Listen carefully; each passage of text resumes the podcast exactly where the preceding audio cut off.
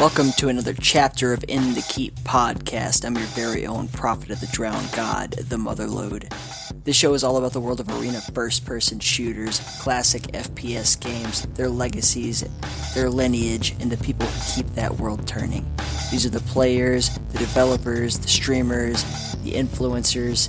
It is the will of the drowned god Cathala that our communities band together in her cathedral to frag and give one another into oblivion for all eternity.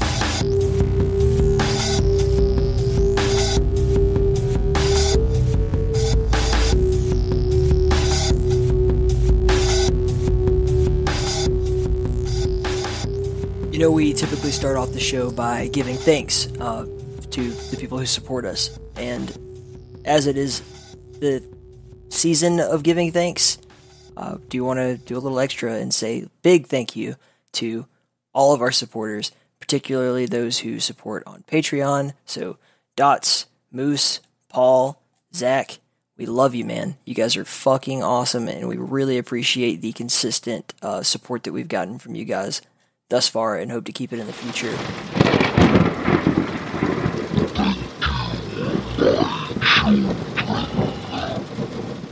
It is rare that the drowned god addresses anyone directly uh, aside from myself, so consider yourselves lucky to have uh, been in her presence for a moment.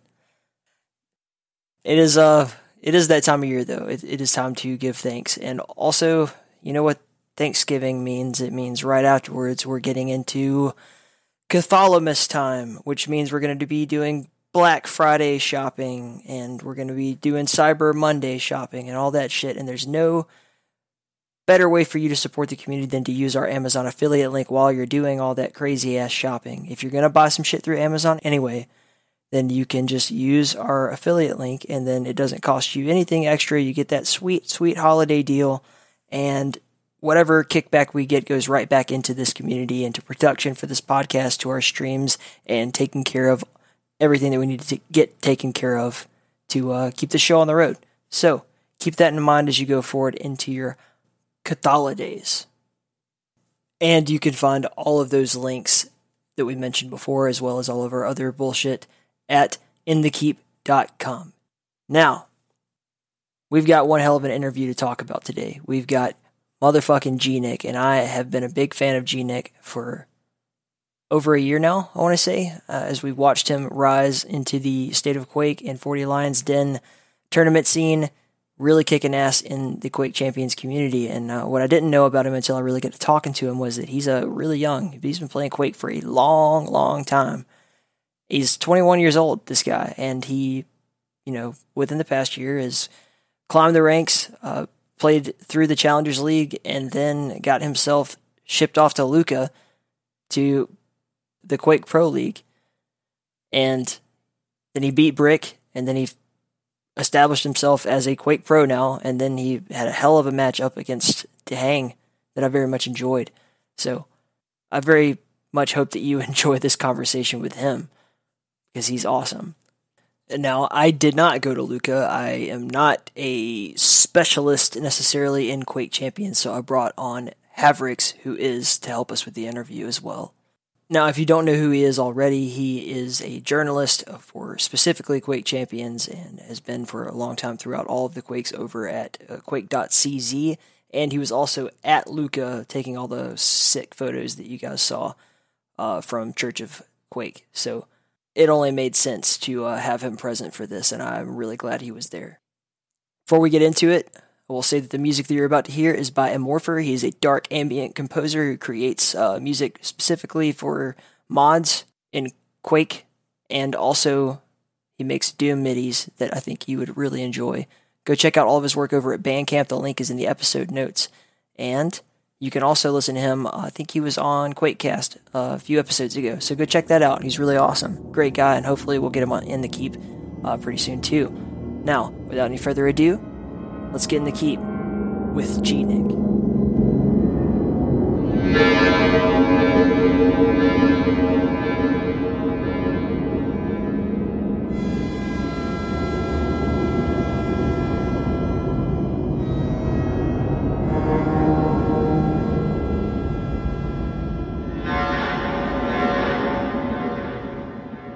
So I started playing Quake when I was five years old.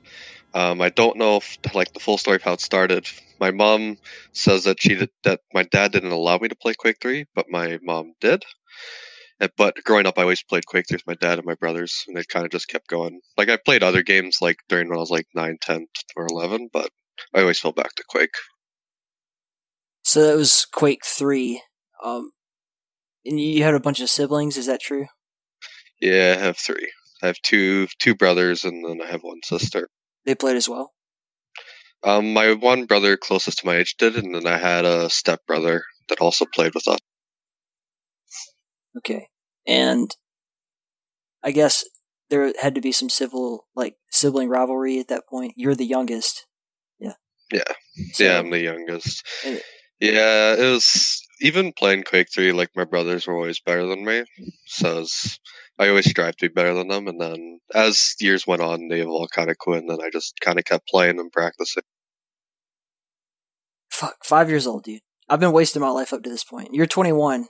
I'm 24, yeah, and I'm like less than one tiny micro fucking piece of the Quake player you are. And I think Havrix. we haven't introduced Havrix yet, but he's also here. Uh, we'll we'll have him. Hello, guys. Brain. We'll have him pick your brain too.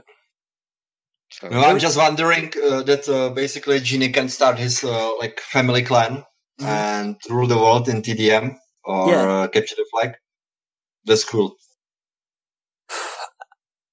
I think it'd be pretty cool. You should totally do that. The whole family. no. I think you still, I'll pass on that one. Do your your brothers still play? Not really. No, they all kind of moved on. My brother plays more RuneScape nowadays on Quake, so.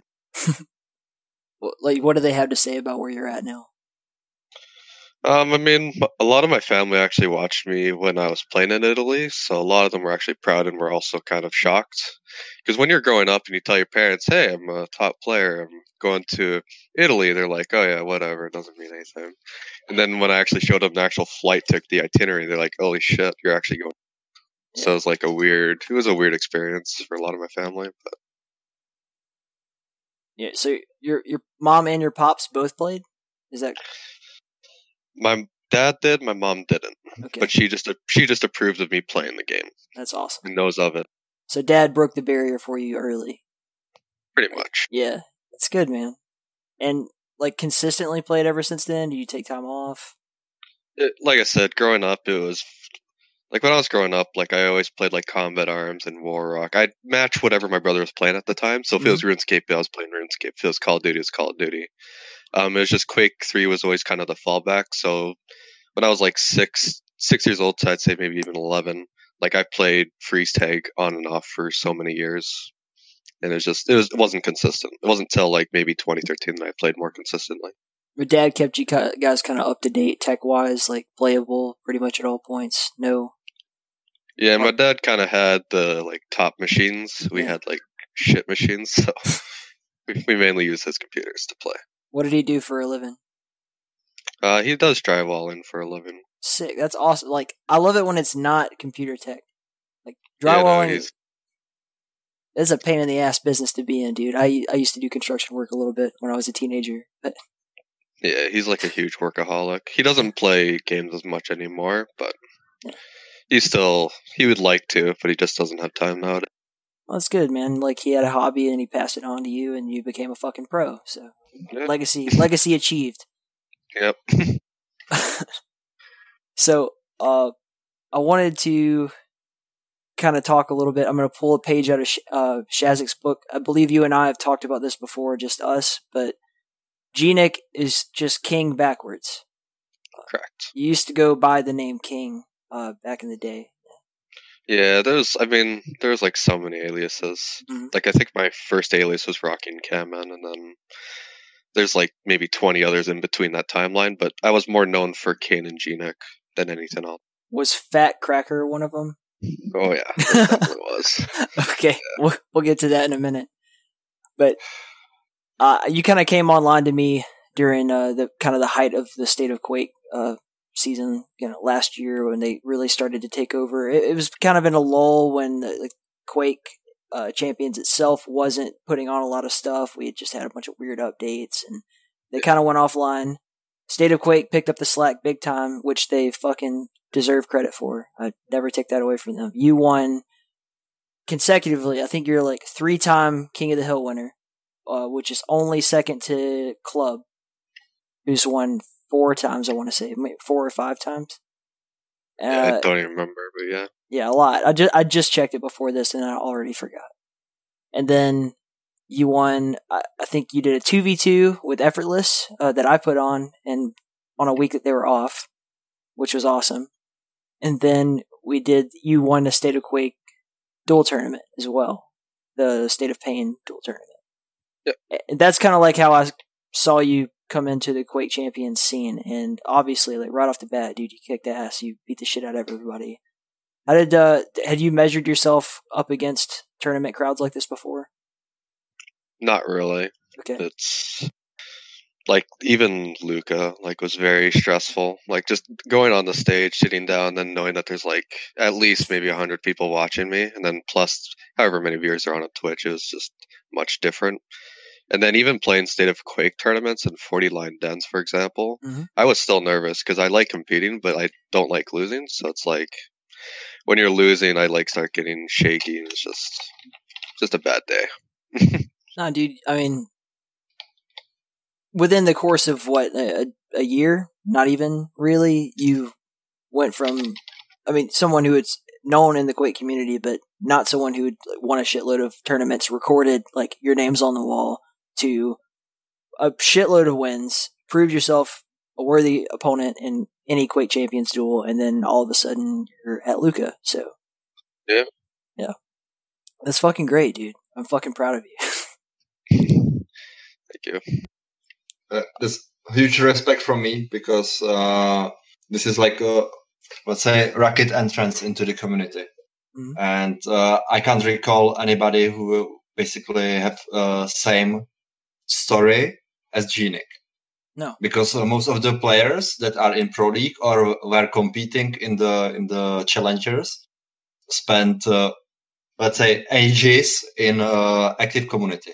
They were yeah. playing tournaments and this is, I believe, something that uh, might be inspiring for other players that are out there that are not recognized yet, and that's uh, think that uh, their skills are good enough to give it a try to play in the tournaments for newbies, amateurs, and maybe uh, repeat uh, display of uh, Genic was the thing is that you weren't playing in like the diamonds in the rough shit. It's not like you, we watched you rise. We saw you immediately just show up on top. Even in Quake Live, I was always I wasn't like a top player, but I was like practicing against a lot of like the higher ups, like even Rapha to some degree, and I played against DaHanG. And when Zero Four was playing, I used to play against them and Chance. Mm-hmm.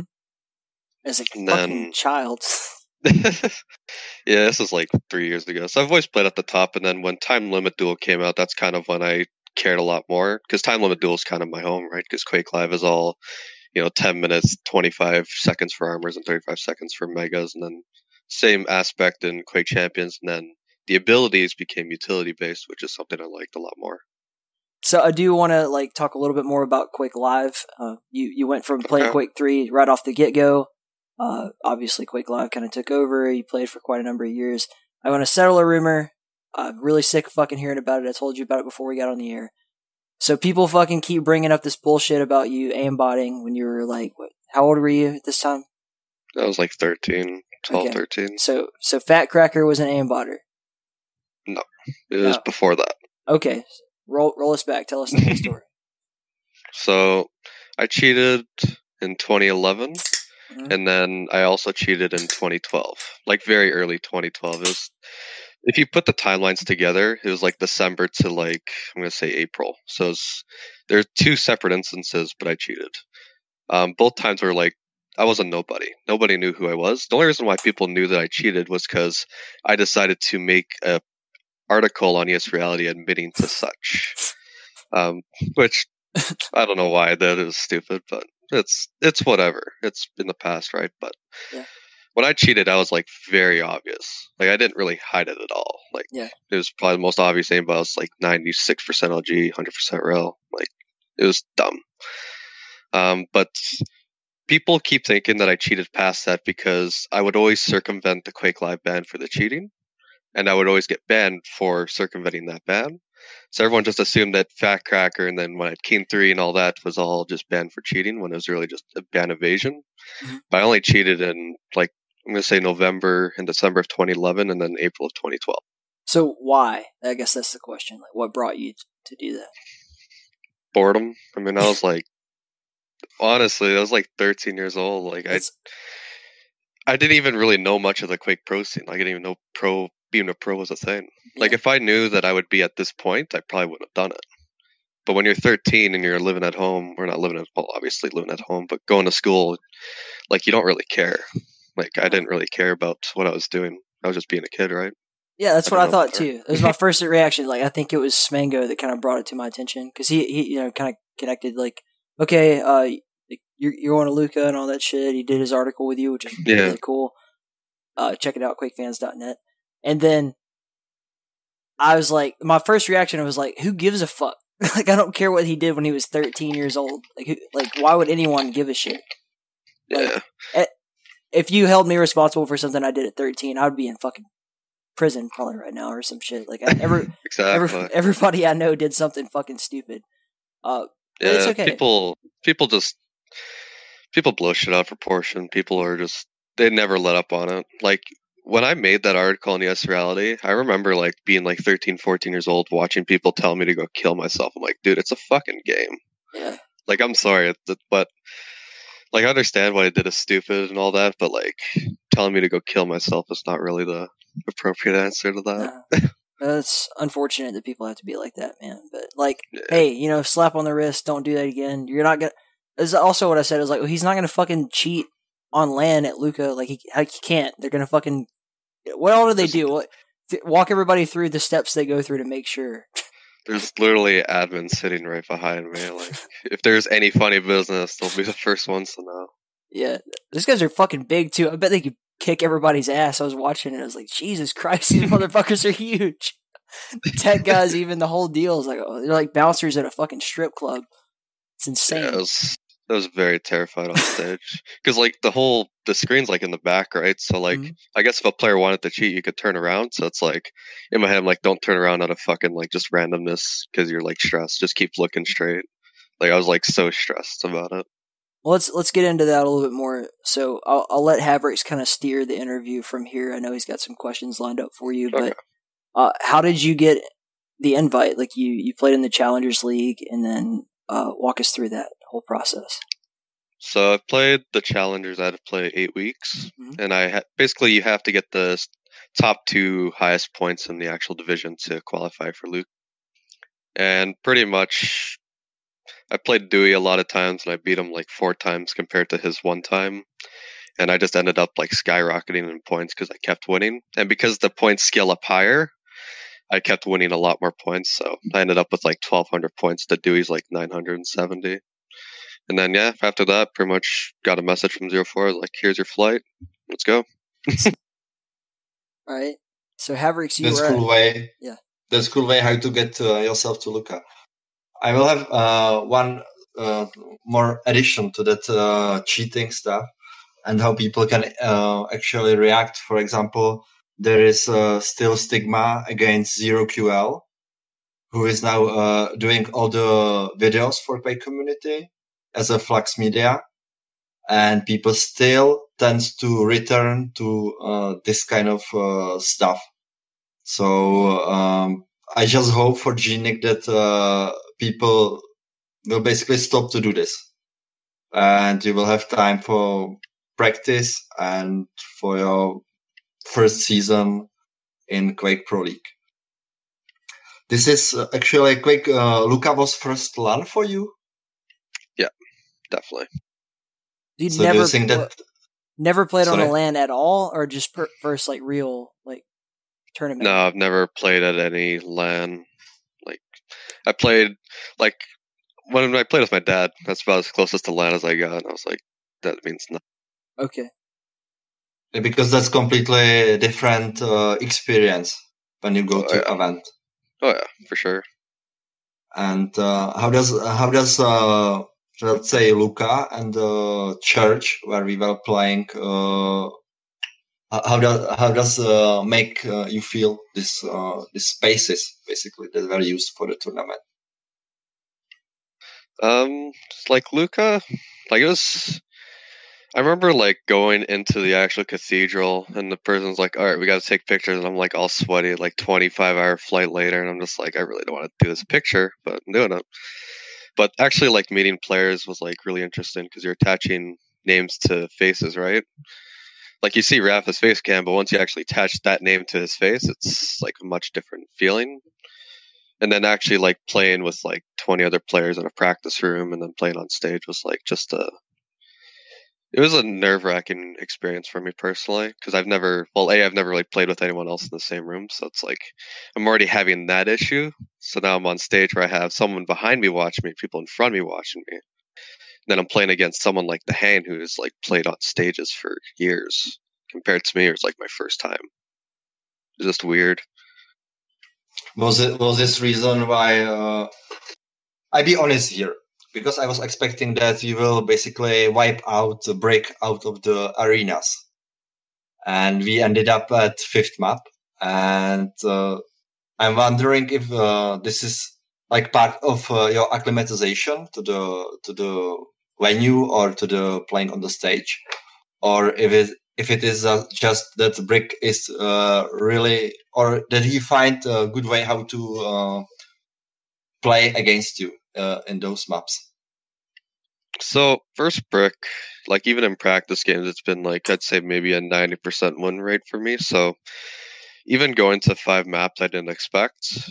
But he honestly just played a lot better. Like I only played Dewey one game or two maps, and I played Effortless one game, and that was about all my practice I had for LAN. And it's much different. Like versus Brick, he destroyed me with rockets a lot more, and I. in online, like you can you can play around rockets because they're a lot more inconsistent, but on LAN they're like 100 damage. So I always took way too much damage for him, which is probably why I lost. And then the one play with the scale bear also, you know, was very uh, detrimental to me. Made me cry. I agree on Scalebearer. I, I hate him. so so that, tough to face him because uh, you always have that feeling that you you are getting damage when you yeah. get to close quarters with him. So it's yeah. really it's really like un- uncomfortable to play against him. Yeah, and like is it? Sorry, go, go on. on. Okay, I'll go on then. so when I was like down two maps first break, I'm like, well, I'm probably gonna lose this, so I guess I get to enjoy my stay in Italy. And then after Blood Covenant was like, okay, maybe I can win. And then Awoken and I'm like, okay, this is like one of my better maps. Like I should win this. And even that game was like mildly stressful, but I'm happy that I closed it out and Brick played like really well, like much yeah. better than even I expected. Mm. Especially that Molten Falls was a great uh, map for both of you, and that uh, finishing frag. I don't know what actually happened there with Galena and Scalebearer. It was it was uh, crazy, but uh, yeah.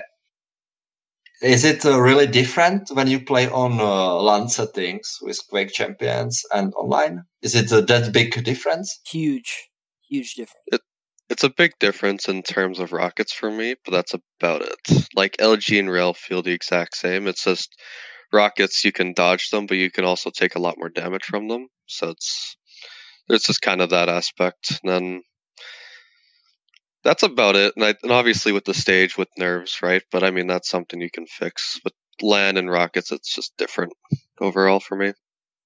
Hmm. So, uh, you then go on, a lot uh, what when I first played Quake Champions on LAN, it was at QuakeCon, and that my first reaction was, as you said, LG and uh, like Rails kind of.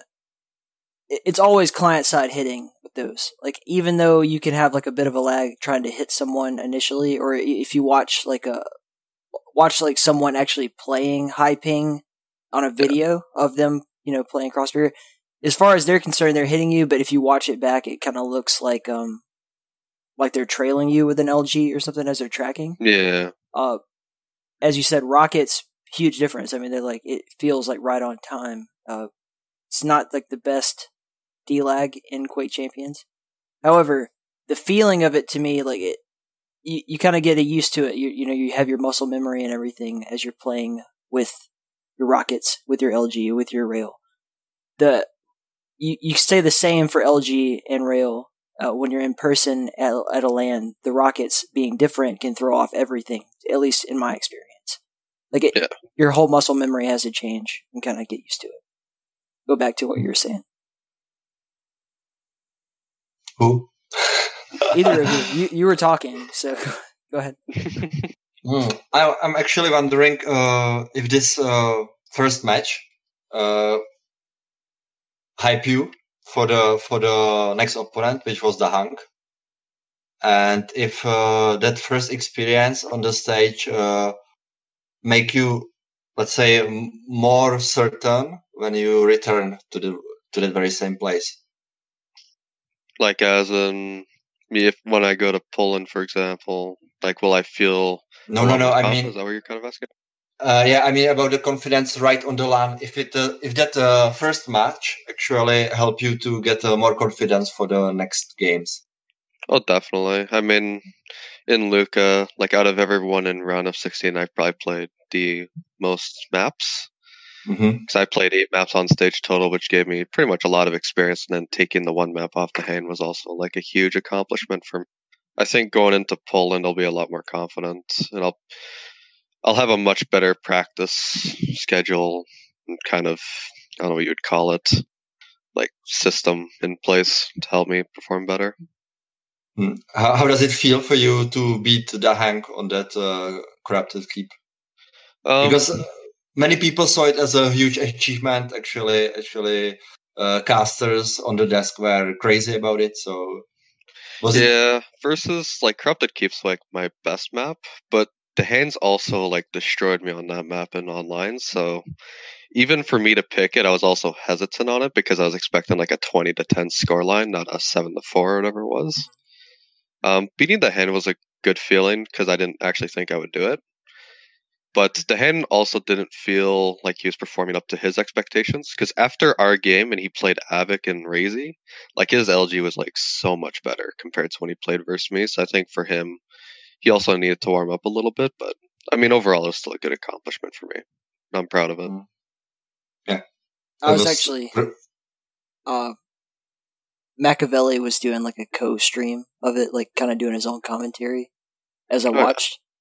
And part of what we kind of saw was I felt like DaHanG didn't take you seriously, and then he turned it on. Yeah. You know what I'm saying?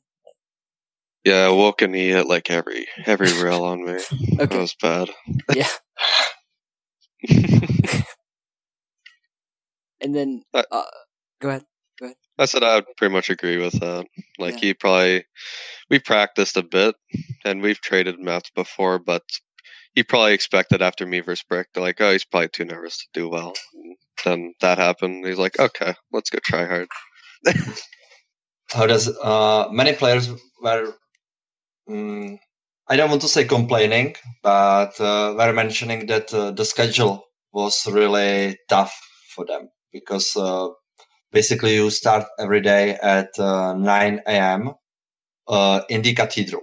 So that means like, let's say seven, uh, for the wake up alarm. It was wake up alarm was probably like 6:45. The bus, like the actual shuttles, left at 7:15 a.m.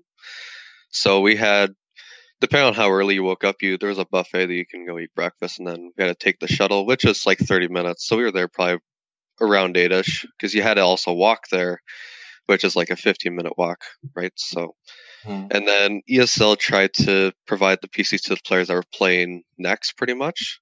So, for example, me, Brick, and then CNZ, as well as the other challengers and relegations, got to play first, and then they were trying to cycle it because there's only like 10 PCs or something, or 12, if I remember correctly. Something like 12, I think. Yeah. So uh, is, it, is it like wasn't that tough. So th- this is like your usual schedule. You wake up that early, and uh, you basically uh, hang out hang out in uh, one area.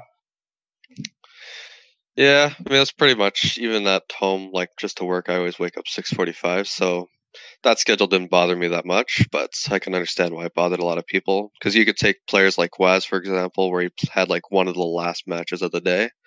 So he's mm-hmm. taking a shuttle there at 7 a.m. and he's not playing till like 6 or 7 p.m. And it's just, he's there for 12 hours, can't really do much, right? And it's uh, basically that was the last uh, last match of the day. Was uh, base versus um, was. Yeah. But in the end, like uh, both players have uh, similar conditions. Yeah. So, uh, how did you try to uh, save your stamina for the games? Um, after my games versus Brick and then DaHanG, thankfully my games were a lot earlier, so I didn't have to worry about like scheduling and playing a lot later. And then pretty much that whole day, like I just went to go eat and just watch the matches and tried to learn as much as I could. And then, yeah, pretty much all there was to it. They wouldn't. We weren't really allowed to leave like the cathedral. Like we were allowed to, but someone was going to complain at us, so we tried to stay close to Lucca in general. So mm. We didn't. We didn't venture far. Uh, what do you see as your strongest weapon? Tribolt, for sure. like really? Yeah, Tribolt's probably my best weapon. I don't use it as much anymore, but like there was a period where I was probably the best player with it. And then after Tribolt, probably heavy machine gun. We saw so the, the Tribolt. So not the usual. I'm sorry. Uh, so yeah. the not the usual like uh, undead trinity, unholy trinity. No. No. No. I Tribolt's my favorite and my best. I think this is a significant thing about Quake Champions that doesn't get brought up enough. Is that the weapons balance is different. It's not like erase Quake Live and Quake 3 from your mind. Tribolt became really prominent at PGL last year. We saw like a huge change, shift in the game, especially on eh, go back to like Blood Run, right? Uh, back in Quake World, for instance. Okay, you play Blood Run, you shoot nades. You just spam nades at that fucking uh, at the teleporter exit at the top. Uh, go over to red. We see this happen so much in Quake Champions. It's and it's perfectly angled. It's not like nades where you have to like bounce it off walls and shit. You can angle Tribolt from the floor or where no longer where Mega is, but in Quake World it is Mega and Quake Champions obviously it's across the room from you in the hallway. However, you can stand under the teleporter. They either have to go to nail room as soon as they come out of that teleporter or face you tri-bolting them. We see this so much in Quake Champions. Mm. The other aspect of it is that, as you said, Corrupted Keep probably your strongest map. No rail on that map. No rail in yeah. Quake World either.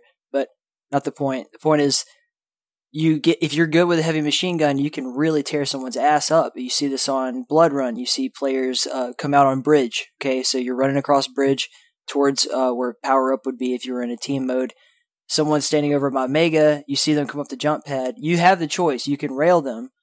And yeah, if you hit the rail, good for you. Not everybody's going to fucking yeah. hit a rail, especially not on line and land. You're probably fucking nervous. You could tear someone's fucking ass up with a fucking MG on this game. If you're zooming, and most of the most of you guys playing top top dog are pretty much keyed in, zoom when you use it. You get 15 damage a hit. You get uh, four or five of those, you're doing 45, 50, 60 damage, something like that. more if you can keep them for a long time. By the time they come around and rail you or do anything at all to defend themselves, you've done a shitload of damage. You can completely negate the mega health without having to worry so much about uh, trying to rail someone. So this is a, a vast difference between Quake Champions and every other Quake that's come before it. Uh, is that the MG is super powerful, like really, really strong weapon. Very. Yeah. And on maps like I'm sorry, on maps like corrupted, like you can spam it like in the the second level above mega, and that someone's like coming off portal after they just taken heavy, you can like take hundred damage minimum because mm-hmm. you're just exposed completely. HMG is kind of underrated for a lot of the lower tier players, but it really should be used a lot more.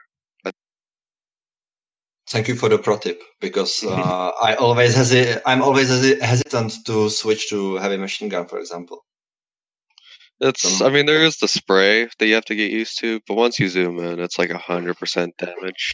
That was a recent patch, like probably one of the last two or three patches that we saw. Was that they, they really reduced the spread uh, difference because it used to be zooming spread was different than uh, regular yeah. shooting spread. I'm I'm actually impressed. I remember all this bullshit. But yeah, that and also shotgun same way. We also saw the shotgun become very prominent, especially in this Lucca tournament, more so than I've seen in previous tournaments. Uh, yeah. Do you have anything to say about that? Because DaHanG used it on you big time. like about sorry about shotgun. Yeah, yeah. It, it seemed really shotgun prominent. is shotgun's overpowered. I I think they should nerf it. Like I think it's probably the the worst weapon to play with. Like there's players like Rapha that can do like 80 damage to me across the map, and I do like five. Like it's just the gun is so inconsistent. So mm-hmm. even playing versus DaHanG, I was always hesitant on using it. I'm kind of thankful that like the RNG gods were on my side. and I could do like the amount of damage that I did for some, but I hate that weapon. I think it should be nerfed a lot. I, should, I, I think it should either go back to 100 damage or go back to like or go to like 80. I think it's just too strong. Like even off spawn versus brick, like I did like 200 damage to him, which is shotgun. Okay, so now I have to ask you a question. As a you're okay. a pro player now, you could say I think they all should they should nerf it, and they'll probably you know now that you're kind of up there, take your thoughts into consideration a bit more as they patch the game. However, I would also say, do you not just see it as your responsibility to exploit that weakness? Like if you know it's an overpowered weapon, why would you not just use it? I mean, I, like I said, I do try to use it, but it's the gun is so inconsistent. Like okay. I can never hit well with it. Okay. So I don't know if there's like an angle I need to hit it with, but the like the gun's always a write off for me. It's either it's like a twenty percent win rate for me on that weapon to win Have a you, fight. So you played Doom two? Uh, a little bit. You know the secret with the shotgun in Doom two, right? You aim a little bit to the right. The the the spread is actually bigger on the left. Like you get more pellets to the left of your shot. So if you aim a bit to the right, you do like twice the damage with your uh, with the su- super shotgun, which is why it's so prominent in Doom 2. Yeah. so I don't know if that's the case in Quake Champions or if there's anything even akin to that, but that's just like it can be that subtle. It really can be that subtle. Uh, just line them up, man. And also, uh, I will go back to that Tribolt because uh, also in Lucca, uh, I was really surprised uh, by the usage of the weapon. And uh, we were speaking about it a uh, few weeks ago, basically. But you see that the player use it like more, let's say, fluently. You know what I mean? That when when the Tribolt was first introduced, people use it like it was it was like in um, come on. When you have uh, when you have like a spasm on the muscles you know that they were they were it was like uh, they were really uh, sad about using that weapon. So now i see that uh, they they are using it, really easily. That it have its place in the arsenal. Yeah but Tribolt like the early stages of Tribolt were awful and then there was like that one era, like two months, where it was just so OP. Like I remember playing two v two with like Medic and even just pugs in general. Anytime there was a quad, I would just pull out Tribolt and just throw it everywhere, and it was like do two hundred damage instant. I think mm-hmm. Tribolt's very balanced now. I think my only issue with Tribolt now is the range. I think the range is too long, but that's it's a minor issue, and it's really not an issue anymore because no one really uses it a lot now because everyone knows kind of how to counter it. So it's like just a utility weapon. Hmm. Did you set any goals for you uh, in the stage two? I'm gonna try to practice more, but I work a full time job already, and I already work a second job. So having Quake as like kind of like a third part time job for me is gonna be tough because I already don't have a lot of time. So practice wise, it's gonna suck for me. Mm-hmm. And then going to Poland and all that, I have to yeah, I'm gonna try to practice more, but that's all I can really do right now. I don't have much time in my schedule to play the game a lot. So if the if the schedule will be uh, same as uh, in stage one, uh, every su- Sunday you should be ready for a game. Well, stage one, like I just played the Saturdays, and I'll play a day before. I'd actually yeah. never practiced going up in the challengers. It was very rare that I did.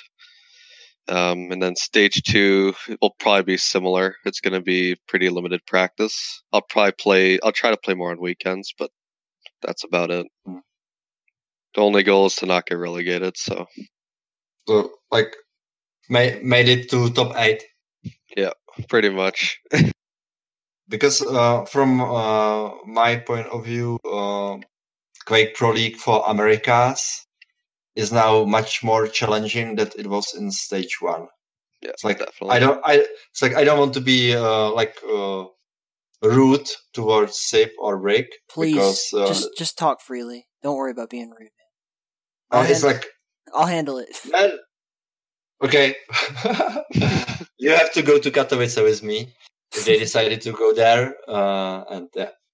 But uh, it will be more challenging for everybody, I think, with uh, you and and Dewey uh, in lineup. So uh, you you basically know that uh, you can uh, beat Dewey. Yeah, I think uh, Dewey. I think I actually do. It will probably be like top six, maybe top five. Hmm. I think Dewey's pretty good actually. Like his playstyle is so much different from everyone else's. Like even playing him in challengers was stressful because he plays. He can play very passive, and I'm very aggressive, and I hate playing passive because I'm patient. So trying to like make myself play plus back for 20 minutes or even 30 minutes if we got to map three was like very hard. But I think Dewey's playstyle is going to annoy a lot of players. So I think he, I, it wouldn't surprise me if he goes to like top six. It was actually a tactic uh, he chose for his uh, first uh, map against Sip. He was passive all the time, and basically one fight decided uh, decided uh, whole whole map what was uh, let's say uh, best match according to you from Lucca? What was the most crazy? Hmm? Um, that's gonna be tough. I'm gonna say probably. I don't know what map it was, but it was between not Sparty, Garpy, and Cypher like that whole series was like very interesting because everyone probably predicted again Cypher to probably either 3-0, 3-1, and then Garpy actually was like up 2-0 and then I think lost 3-0. Mm. But there was one map there was like always really close and like the game was just amazing. I can't remember the map though. Maybe you do. Because I didn't actually, I wasn't able to watch much of it till after. Mm but I think that whole set in general was amazing. In my opinion, it's probably one of the better ones. Hmm. From me, uh, I was really surprised when I see Cooller against Rise on Awoken. Oh yeah, the because Peeker. that yeah that Peeker kill. was like uh, he used Strogg for uh, for the as a, as his champion, and he didn't use peaker sing, uh, like ever in that game oh. until that kill happens, and that was that was something. That was like a highlight for me. Yeah, and that was an insane kill. Like I remember watching it in like the catering section with like Brick and all them. It was just like, holy shit! That was like 200 damage when he had like nothing. It was insane and there were there were more, more of the uh, these crazy moments uh, during the tournament. I think if there is some highlight video for a uh, whole event, there will be some crazy crazy stuff that happened. And yeah, it's that was that was uh, I think one of the most uh, or most challenging tournaments in a in a long long time. Even though if you compare it to the online stage as well, but this was crazy hype, I think. Yeah, I agree. I don't think anyone even expected Cooller to even make top four. So, because Cooller versus Saigib looked pretty rough. So even me, I was like, uh, Cooller might not make it far. And then when he made top four, I'm like, okay, but I don't think he'll beat Raising. Then he was beating Raisy, and then he beat k1llsen, and there's like it was a new Cooller on stage, in my opinion. Yeah. Big which time. is nice to see. I like that you brought up uh, Cooller versus Saigib. He's like Saigib looked so fucking confident in this tournament. Like he looked good as fuck. And I was like really rooting for him. I mean, obviously, I, I kind of like have a prior relationship with Saigib, so I'm always rooting for him. But I we saw him play on Blood Run as fucking Keel, and I, I do want to get into the champions aspect of this a bit because it's it goes under talked about uh, at least in most of the interviews that I've seen about Quake champions. Is like yeah, like the champions play a huge factor. I have no fucking clue why anybody would pick Keel. And I'm not saying like Keel's a shit champion or anything. I'm saying that clearly on some maps, Keel is a huge hindrance to you. You see him get picked a lot, especially on like uh, Vale of Pnath. People pick Keel. There's certain players that can really pull off a Keel. Like Rapha obviously can pull off fucking anything. DaHanG is a master of playing with any champion. Raisy, we could say the same thing. Like uh, for these guys yeah. can play with unorthodox champions and always have been doing this kind of like at the cutting edge of what you can do with the champion. Keel is too fucking slow to play on Blood Run, and it works. Uh, Cy Gibbs like he's a big dude. Like he's kind of got that lumbering thing. It feels like Keel like works like Keel moves like I imagine Gibbs moves when he's on a basketball court or something like that. But it's it's felt like such a hindrance, especially like he's you know playing against champions like Slash, like Peeker, who's become you know, Strong and Peeker has become like a huge thing right now with the new uh, crouch sliding aspect of it and all that. But I I just feel like every time I saw someone pick Keel, they got fucked, and I didn't like it. And it's like you you you pick Keel, you're handicapping yourself, and if you win, it's a miracle. It's because you're a kick ass yeah. player. It's not because Keel was the right champion to pick. Yeah. Um, on Blood Run, I actually don't think Keel is the worst pick. Because well, with the, the nades, with the nades, you can like choke out Mega and mm-hmm. Heavy like pretty well. Like obviously he's bigger, so if you're taking like a lot of longer range fights, your chances are you're gonna lose him. But Saiget's very good at like aggressing in general, so I think Keel on that map fits him a lot better than people think. Okay. most people think. No, you're the expert, man. I'm just fucking speculating. Like, oh, I know it's all good. but uh, champions wise, what what works for you right now? What do you feel like is the strongest for you? Um, Slash. I've been working on Slash a lot, and I think Slash has become one of my stronger champions. But I never played her. Actually, I did play her online. What am I saying? Um, other than that, Eisen, Visor, Nyx was good. Ranger's been a lot better for me too. Pretty much any medium champion. Mm-hmm. And then Nyx and Slash are like my two light champions that I play the most. That's about it. So no heavies for you? You don't like heavies? Um, I played Keel a couple times, and I played Sorlag, but those are like for Vale of Pnath. That's like the only time I'll play those. I, I dig Sorlag because she's fast. Like on top of being a heavy champ, she's fast. Otherwise, yeah. like I've, I've always I've always hated Scalebearer. I've always hated Keel. Yeah. Period. Um, did you play Quake yeah, Four at all? No. Well, so, I played I played Quake Four like the demo. That's it. So there was no like prior crouch sliding comfort with no. you for slashing. Not at all. Okay, good to know. I'm really actually surprised about the medium champions because that's not the first time I'm uh, hearing this from the pros. I was asking uh, uh, European guys about about the champions picks, and they say just go with the medium champion because uh, if you pick uh, light or heavy, there is always counter. Do you mm-hmm. feel the yeah. same way? Yeah, that's a pretty good argument. Like that's why you only really see lights play against other lights. That's that's just much better matchup. Lights versus mediums or lights versus heavies. You're already at a disadvantage with even the starting stack, right? So mediums are always like the safest bet to go. I think yeah, I've always kind of felt that way. Mediums like you're safe either way if they pick a heavy. So fucking what you know, you're, yeah. not at a huge disadvantage health and armor wise, but you do have the you know speed advantage. If they pick a light, you're not that far off either, but you do have health advantage, armor advantage. Like yeah, exactly. It's a, it's a, good balance, and also there's just more medium champs in general. Uh, we don't have a single CPMA uh, movement medium champ, which strikes me as crazy. But hey, whatever. I don't know. I think Visor's so, always safe because he has the faster strafe jumping, which no one talks about anymore. But like, yeah. Yeah. Yeah, Visor is like my best champion, but it's also people are like, "Oh, you're a cheater, so obviously you love wall hack, right?" So. I, was I, was literally about to say that. this one is legit.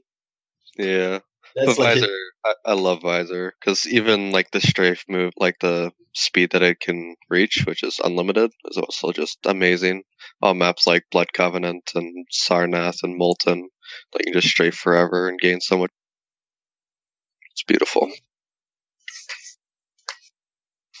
Averix, you seem like you had a thought, and then we, I think we cut you off.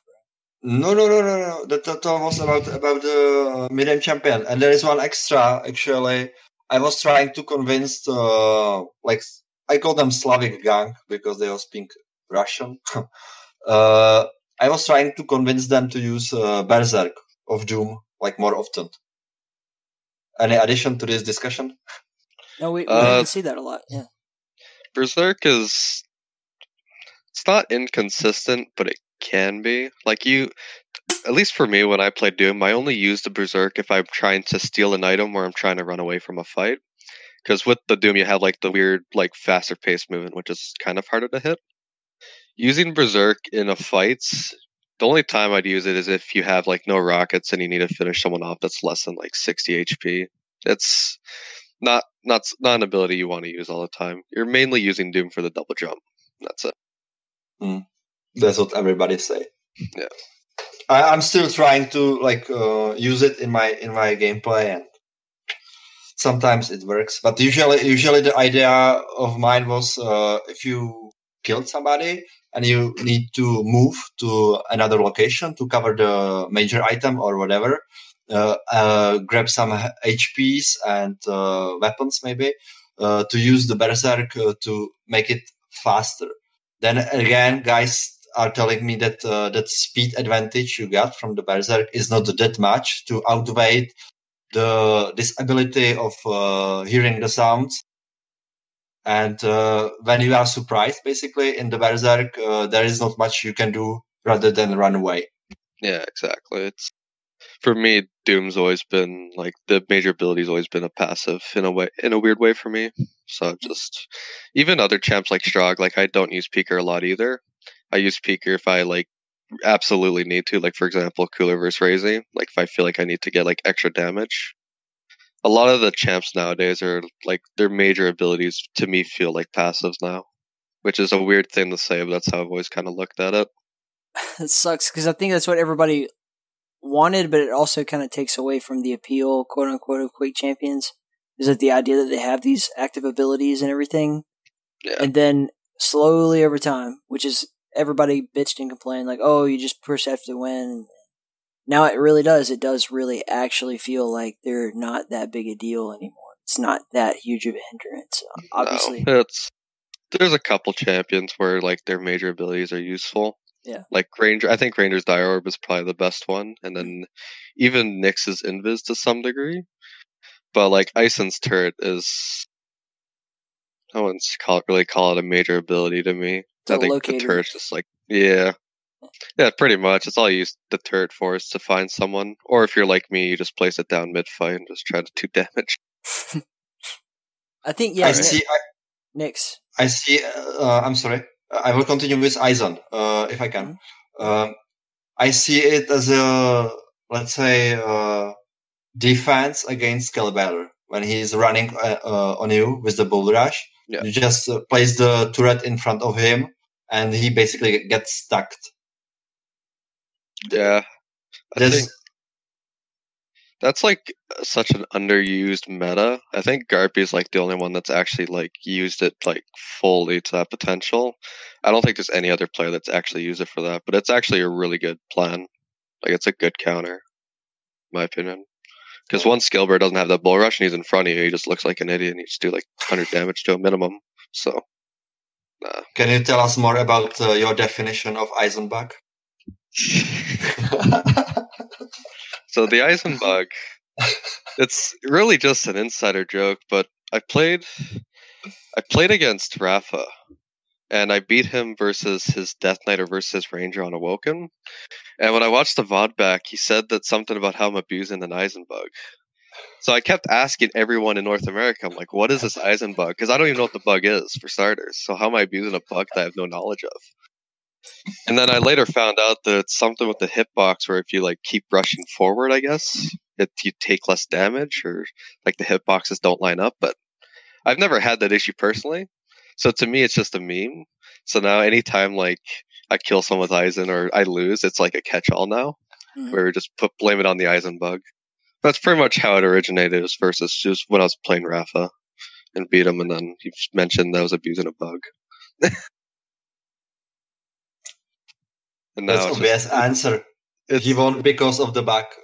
Yeah, pretty much. It's just like a like because when you when you lose or when you play, right? Like you're gonna vent your frustration. So I don't think he actually meant any harm by it. It's just like one of those things. Like for example, if Rapha beats me, I'll be like, I shouldn't have fucking lost. This guy sucks. But not that I mean it, but in game, right? You try to like boost your ego to do better. So it's I think that's all it was for Rapha.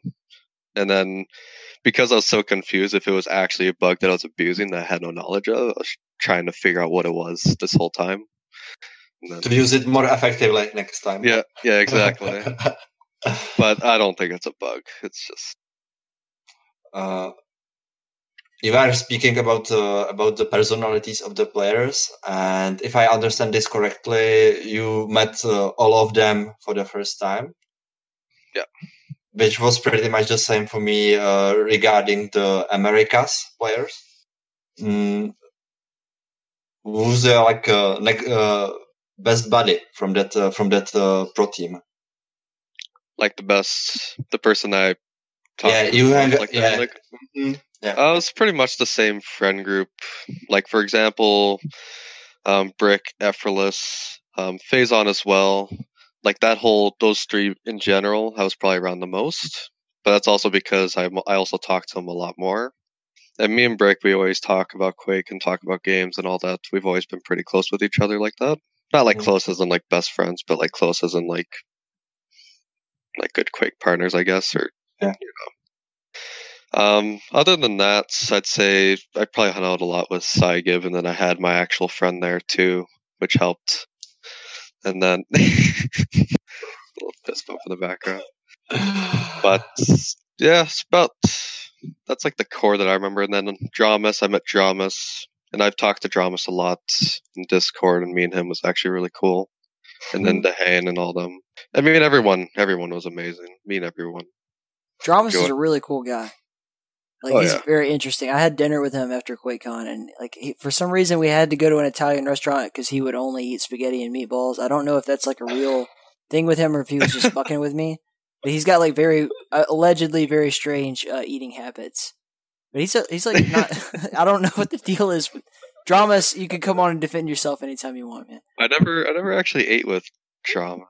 I yeah, think I only ever I'm trying to remember who I actually went out and ate with. It's pretty much like Brick, Effortless. I think we had lunch with Mojo once. That's about it. And then we went to McDonald's. I went to McDonald's like Dewey. Oh yeah, I hung out with Dewey a lot. How am I forgetting? Me and Dewey talked a lot that weekend too. But like, I don't know if you guys see my Twitter where we have like the pictures of like all of us going to McDonald's and ordering beer. it was like the highlight of the weekend and 40 40's like let's go to mcdonald's like we're in italy. Probably shouldn't but okay. But like that whole weekend i pretty much ate mcdonald's which is the dumbest thing to do in a different country in my opinion but after they after i found out mcdonald's sold beer i was pretty much hooked. Yeah that's i would go i hate mcdonald's. I would go to mcdonald's in europe just just to say i did. A royale with cheese man. Yeah. Um Havrix, you, you get to speak as the native European. Like, you've never been to an American McDonald's? I was, actually. Okay. Was it dog shit compared to European McDonald's? I I think that they sell basically the same shit. Okay, fantastic. For me, for me, uh, like worst McDonald's was, I believe, in Chile. But because that was of, of the uh, because of the quality of Big Mac I did uh, get there, it was like uh, sweating, you know. What? Yes. I don't know, man. It's like I'm used to have uh, my burger basically uh, crispy. That is something what it should be probably. And uh, yeah, they they serve me this, so uh, that's my worst experience uh, from McDonald's. But uh, in the end, I'm old man and I don't eat in the fast food that much nowadays. So I was uh, surviving Italy on uh, pasta uh, basically catering at the venue, which was in my eyes amazing quality if you pick well. Some of the food they, yeah, because there's a there's a something that was uh, in my eyes, maybe Gnick uh, have uh, like no experience to compare it, but uh, this event was so small that uh, you have everything uh, on one place without any, uh, let's say, huge interference from the crowds that are that will be issue in Katowice, I think. And yeah, this that, that was really amazing on the event that you just go to the uh, side hall of the church and you climb up uh, and there was catering which was uh, basically like uh, claimed by uh, team america for the saturday and sunday. Yeah. Because most of the europeans get stick downstairs and uh, guys from americas were chilling up. And there is i will continue on that on that players if i can. You you were basically mentioning uh, guys from Americas. Uh, did you did you find somebody from uh, EU to hang on or hang with? Not really. It was pretty much American players. Like a lot of the Europeans were kind of like had their own groups kind of going, so they're all. I think the only European that I hung out the most with was Sparty. At least that's the only one I remember hanging out with the most. And then because I mean I met I met like all the European players, but it's we never really like did anything after the event. We pretty much just talked during the event and that's mm. Because I have this I have same feelings. I was writing that in my in my review because uh, because uh, there is different chemistry uh, with Team America with all the guys from from America's uh, Quake Pro League and then uh, European guys because uh, Europe is like you have six players that uh, are uh, speaking Russian, or natively or uh, learned. Then you have Chain that can join them and speak Russian as well, which yeah. was which was fucking surprising to me. It's like I was joking, and I was speaking to him in my uh, awkward Russian, and I was asking him is he if he speaks Russian, and then he started to speak like fluent Russian, and I was blown hmm. out. so come on, what's what's good? It's like I'm the only one who don't speak Russian, and that's uh, basically change a uh, whole European group because you have six players that speak Russian, then you have two guys from Sweden, uh, which uh, again I don't want to offend anybody, but they are they are uh, like toxic. For example, he's just uh, let's say me and my PC. That's that's all you can you can have from the event with him because uh, there is no much uh, space to uh, talk to him because you have always time uh, or uh, you have always feeling that you are interrupting him somehow. Yeah. yeah. Yeah. That's pretty much the same thing for me and a lot of the European players. Like I met Hran and uh, Avik. I probably talked I probably talked to them and maybe Cypher like maybe one sentence and that's it. Mm. But yeah, I just kind of let them do their own thing. They because Avik also had to drive like 15 hours, and he's I didn't want to bother him on his day of practice, so it's mm. let him be. yeah. So,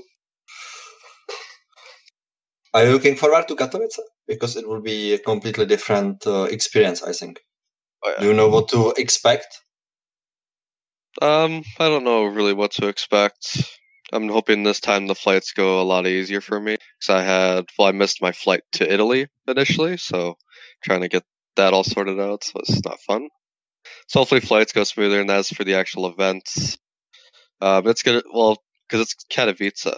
I assume it's going to be probably the sim- the same stadium as like the CS:GO majors we're holding, just in a smaller area. So it's going to be a lot louder, I think.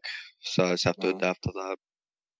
Because Polish uh, Polish Quake is pretty strong and oh, yeah. uh, always used to be. And like main goal for everybody who is watching this uh, or listening to this uh, to this podcast is you have to uh, force Carmack uh, that owns it to the community actually to put the finals on the on the spodek because that would be fucking fucking hilarious if you have Quake in, in front of ten thousand viewers on the on oh, the yeah. big big stage. That would be fucking cool. And yeah, I'm expecting personally that it would be somewhere in the exhibitors area, which is fucking uh, crowded. There are a lot of people coursing uh, here and there. So I, am wondering how they uh, how they solve the situation. So you have uh, some space uh, for yourself for your preparation. Yeah. Usually, uh, Katowice have uh, extra um, gym that is uh, only for players. So no press, nobody else can enter that area. So that might be kind of uh, advantage. So the preparation should be the same, but uh, but the crowd uh, on the stage will be crazy. I think. Yeah, because mo- most of the Polish people are uh, Quakers in the heart. Yeah, yeah. So that's what I'm expecting, and I'm preparing you for this. it will it will be like oh, much, yeah. much more crazy. Yeah. yeah. Okay. I'm glad we got off on this tangent uh, because I, I do kind of want to talk about not just the Quake aspect, but the life experience fact. Had you been outside of like like traveling abroad before this? No, I mean I like where I live. So I live in BC, so I have mm-hmm. family in Alberta. So I mean I've flown like province, but never out of country or anything. Like Italy was my first experience as well. I mean, you're a young dude. I mean, this is pretty cool, man. Just get fucking flights to Italy for free and shit. You know, you're gonna go to Italy, go to Poland. You're gonna like very likely you'll be in Texas next year if you keep it up. Um, yeah. First of all, Texas is fucking awesome. Like, I'm not not a native Texan, man. I'm from fucking like bumfuck Alabama, but like Texas is awesome. Don't smoke weed there. Don't get caught smoking weed there. Have a great time in Texas. the the Gaylord Arena is one of the coolest places you'll ever go in your fucking life. It's so cool. Like QuakeCon is a fucking super awesome party. I, I really can't wait to see you kind of like do all this. You're you're already ahead of the curve for me, for most people, you know, our age. You're, you're traveling the world. You're playing fucking video games on a professional level. I just want to make sure you just enjoy that to the fullest fullest fucking extent. Yeah, of course. yeah. All right. I'll get, I, I have one. I have one joke for you guys. Oh shit! Because uh, you, no, come on, you, can you can cut it off, man. But uh, but uh, I learned about um, like restriction for the marijuana in Texas hard way. because because there was uh, in 2007 on QuakeCon there was guys playing on the stage, and they have they have uh, some uh, nickname referring to marijuana and Todd Hollenshead was uh, making uh, like a shoutcast of that of that. Uh, it was I don't know uh, some uh, fans uh, battle or whatever, mm. and I I shout on him that he would smoke that weed as well, and he was just turning around and say no in this country, man. So we knew, man. It's hard. So basically, it was it was the in the same situation as Dramis because he traveled for the first time as well. Because there are some crazy stories uh, of the pro players. You traveled for the first time, mm-hmm. and like a- around the globe, basically. Dramis, uh, pretty much same story, which with addition of uh, like quitting his job, which is fucking crazy. And then, then there is there is Sparty who lost his equipment on the flight. This is a third player affected by the fucking traveling. And then we have Avek who fucking drive car for 16 hours to get to. Yeah. It's like we are so good in the in the in the transportation. Yeah, and then I missed my connecting flight from Frankfurt to Rome, which was even Fuck, that was that was stressful. Frankfurt. I don't know if you guys ever been in Frankfurt, but holy shit, that airport sucks. Yeah, that's that airport sucks. I waited there twelve hours. the Dallas airport sucks too. Just I can't wait to see you at QuakeCon. It's gonna be great. Crack so many beers. You see me lose all my hair at the freaking airport. it's like the most nerve wracking thing ever. Oh shit! We're, I hope uh, I will join you guys. You you should but if you can, only if you can. Um, I got to make it over to Europe is what the real case is. Yeah, exactly. But we're uh, we're well past the hour mark, guys. Um, just, we can keep talking as long as y'all want to, but feel free if you have any closing thoughts. You want to get the fuck out of here. That's cool. Mm, don't really have any closing thoughts right okay. now. I'll That's let cool. you go, Mister Harks. Thank you it was a pleasure to speak with you again. Yeah. Yeah, I remember. I remember when you were in the crowd, and I think Mother was messaging me. Is like, "Have you met uh, Harix?" I'm like, "I don't even know what he looks like." And then he approaches me like, "Oh, it's the guy that's taking pictures of me the whole day." No, I was texting you both. I was, te- I was like at the same time. Yeah. I was like, hey, I was like, I was trying to play Cupid like across across yeah. the world. you're help. You're help. You're helping us playing Tinder without the app. Yes, yeah, Mother basically. the, the, Quake Tinder. Just text Motherlode. It'll be okay. Yeah. Grinder. yeah, basically, basically, he told me right away. Uh, uh, before I even go to Lucca, you have to meet with Nick. You have to uh, talk to him. You have to make interview with him, which wasn't possible according to my like what I was doing there. So uh, yeah, so I'm glad that we uh, kind of have this opportunity to uh, chat more. Yeah, and well. Uh, yeah, thank you. Yeah, and as for me, man, thank you for having me on here. It's been a blast. Um, I'm glad. I'm very grateful for everything that's happening, like going to Italy and all that, and yeah. pretty much everything that's going on right now, and everything that is going to go on the next four or three or four months now will be exciting. So very excited to see what happens in the future, and hopefully I stay in the league enough to go to Texas, because I am not paying a flight to Texas. well, we'll we'll be rooting for you, man, and hopefully we'll catch up with you again after you you know yeah. get through the next stage and everything. We'll see how it all goes. But yeah, good fucking sure. job, Avrix. Great having you. Respect, man. Thank you. Hugs and kisses.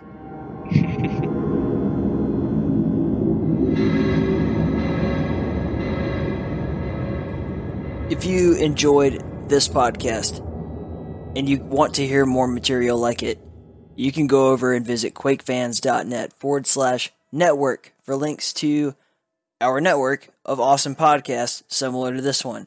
Yeah, I know, right? Like it's like uh, it's it's weird pitching it, but you get the point. You can find links to more in the Keep podcast. Go back through the catalog. There's a lot of really cool guests back there. You can listen to Doom is Dead question mark podcast ran by Human Bones, and Dewsum of the Multiplayer Doom Federation. It's a really fucking cool one that we actually produce right here at the Keep. Also, you can check out the Quakecast by Dump Truck and RC and sometimes JCR. You can check out Beyond Strafe Jumping by Shazik, which is fucking cool. And also Full Tech and the Retro 20, each of these ran by your very own QuakeFans.net proprietor, Smango. Please go check these shows out. I hope you enjoy them.